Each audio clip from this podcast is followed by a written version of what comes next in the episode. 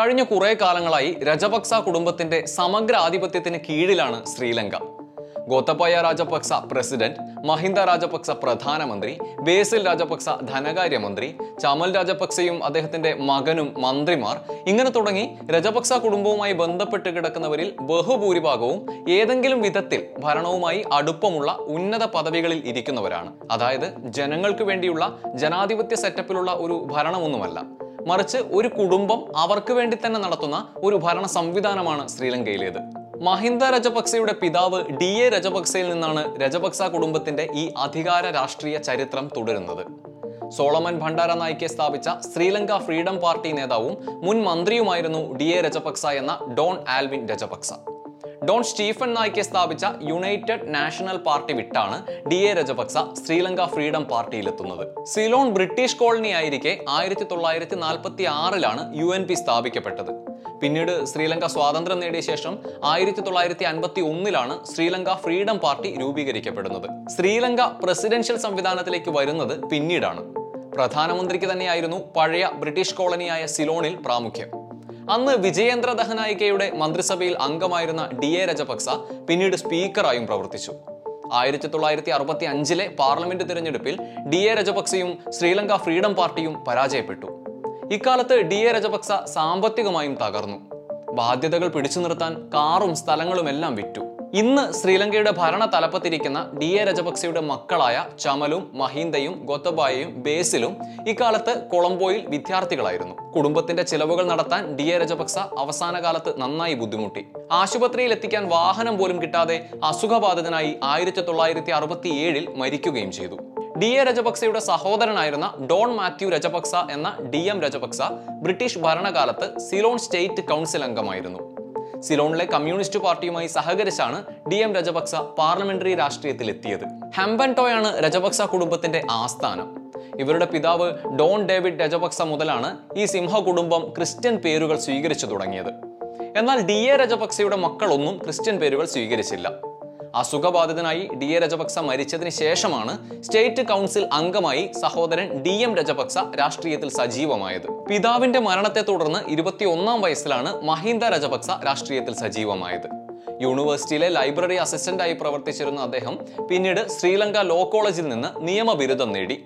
അഭിഭാഷകനായിരുന്ന മഹീന്ദ രജപക്സ ആയിരത്തി തൊള്ളായിരത്തി എഴുപതിലാണ് ആദ്യമായി പാർലമെന്റിലെത്തുന്നത്.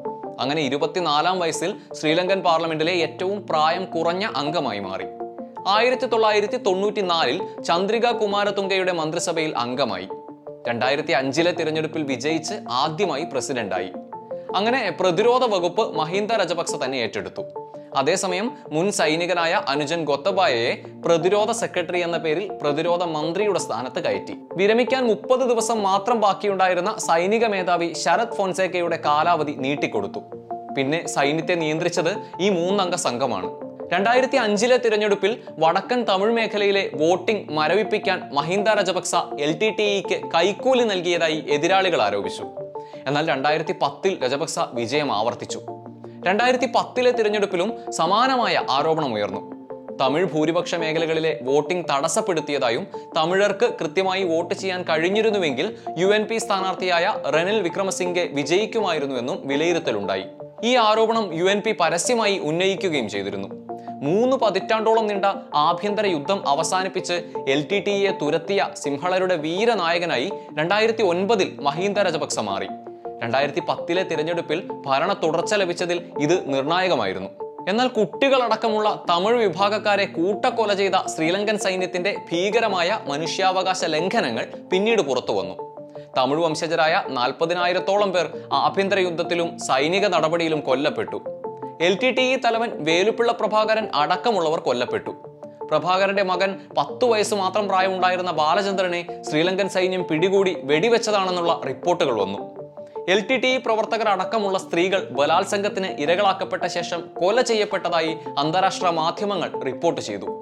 മഹീന്ദ രജപക്സെയാണ് ഈ കൂട്ടക്കൊലയ്ക്ക് ഉത്തരവാദിയെന്ന് യു എസ് നയതന്ത്രജ്ഞരായ പെട്രീഷ്യ ബാറ്റ്നിസ് അടക്കമുള്ളവർ കരുതിയിരുന്നതായി വ്യക്തമാക്കുന്ന വിവരങ്ങൾ പിന്നീട് വിക്കിലീക്സ് പുറത്തുവിട്ടു. ഗോത്തപ്പായയും ശരത് ഫോൺസേക്കയും കൂട്ടക്കൊലയ്ക്ക് ഉത്തരവാദികളാണെന്ന് യു എസ് ഉദ്യോഗസ്ഥർ പറഞ്ഞത് സംബന്ധിച്ച വിവരങ്ങൾ പുറത്തുവന്നു. രണ്ടായിരത്തി പതിനൊന്ന് ഏപ്രിലിൽ അന്നത്തെ U N secretary general Ban Ki Moon വിദഗ്ധ സമിതി റിപ്പോർട്ട് പുറത്തുവിട്ടു. ശ്രീലങ്കൻ സൈന്യത്തിന്റെ ക്രൂരതകൾ തെളിവുകളും വസ്തുതകളും സഹിതം വിവരിക്കുന്നതായിരുന്നു ഈ റിപ്പോർട്ട്. എന്നാൽ ഈ എല്ലാ ആരോപണങ്ങളും രജപക്സെയും ഗവൺമെന്റും തള്ളിക്കളഞ്ഞു. എന്നാൽ സൺഡേ ലീഡറിന് നൽകിയ ഒരു അഭിമുഖത്തിൽ കീഴടങ്ങിയ എൽ ടി ടിക്കാരെ വധിക്കാൻ പ്രതിരോധ സെക്രട്ടറി ആയിരുന്ന ഗൊത്തബായ രാജപക്സ ഉത്തരവിട്ടു എന്ന പ്രചാരണത്തെക്കുറിച്ച് തനിക്ക് അറിയാമായിരുന്നുവെന്ന് ശരത് ഫൻസേക്ക നടത്തിയ പരാമർശം വലിയ വിവാദമായി മാറി. ഇതോടെ അന്താരാഷ്ട്ര സമൂഹത്തിൽ ശ്രീലങ്ക ഒറ്റപ്പെട്ടു. രണ്ടായിരത്തി പതിനഞ്ചിലെ തെരഞ്ഞെടുപ്പിൽ പരാജയം ഏറ്റുവാങ്ങിയ രജപക്സ രണ്ടായിരത്തി പത്തൊൻപതിൽ ശ്രീലങ്ക ഫ്രീഡം പാർട്ടി പിളർത്തി ശ്രീലങ്ക പൊതുജന പെരുമന എന്ന പാർട്ടി രൂപീകരിച്ചു. രണ്ടായിരത്തി പതിനെട്ടിൽ ശ്രീലങ്കൻ പ്രസിഡന്റ് സ്ഥാനത്തിനായി പലവിധ കളികളും നടന്നു. പ്രസിഡന്റ് മൈത്രിപാല സിരിസേന മഹീന്ദ രജപക്സെയെ പ്രധാനമന്ത്രിയാക്കുകയും സുപ്രീം കോടതി ഇടപെട്ട് പിന്നീട് അദ്ദേഹത്തിന് രാജിവെക്കേണ്ടി വരികയും ഒക്കെ ചെയ്തു. രണ്ടായിരത്തി പത്തൊൻപതിൽ പ്രസിഡന്റ് തിരഞ്ഞെടുപ്പിൽ വൻ വിജയം നേടിയാണ് രജപക്സയുടെ അനിയനും മുൻ പ്രതിരോധ സെക്രട്ടറിയും മുൻ സൈനികനുമായ ഗൊത്തപ്പായ രജപക്സ അധികാരത്തിലെത്തിയത്. അനിയൻ അധികാരത്തിലെത്തിയ ഉടനെ ജ്യേഷ്ഠനായ മഹിന്ദയെ പ്രധാനമന്ത്രിയായി നിയമിച്ചു. ഇതോടെയാണ് ശ്രീലങ്കയിൽ രജപക്സ കുടുംബത്തിന്റെ ആധിപത്യം ഉറപ്പിക്കപ്പെട്ടത്. പാർലമെന്റിൽ മൂന്നിൽ രണ്ട് ഭൂരിപക്ഷം നേടിയതോടെ ഭരണഘടന ഭേദഗതി ചെയ്യാനുള്ള അനുമതിയാണ് രജപക്സ സഹോദരന്മാർക്ക് ലഭിച്ചത്. ജനാധിപത്യ രീതിയിലുള്ള തിരഞ്ഞെടുപ്പ് വഴിയാണ് അധികാരത്തിലെത്തിയത് എങ്കിലും ജനാധിപത്യത്തോട് തങ്ങൾക്ക് ഒരു മമതയുമില്ല എന്നും അധികാര കേന്ദ്രീകരണത്തിലും സ്വേച്ഛാധിപത്യത്തിലുമാണ് താല്പര്യമെന്നും രജപക്സ സഹോദരന്മാർ എപ്പോഴേ തെളിയിച്ചു കഴിഞ്ഞു.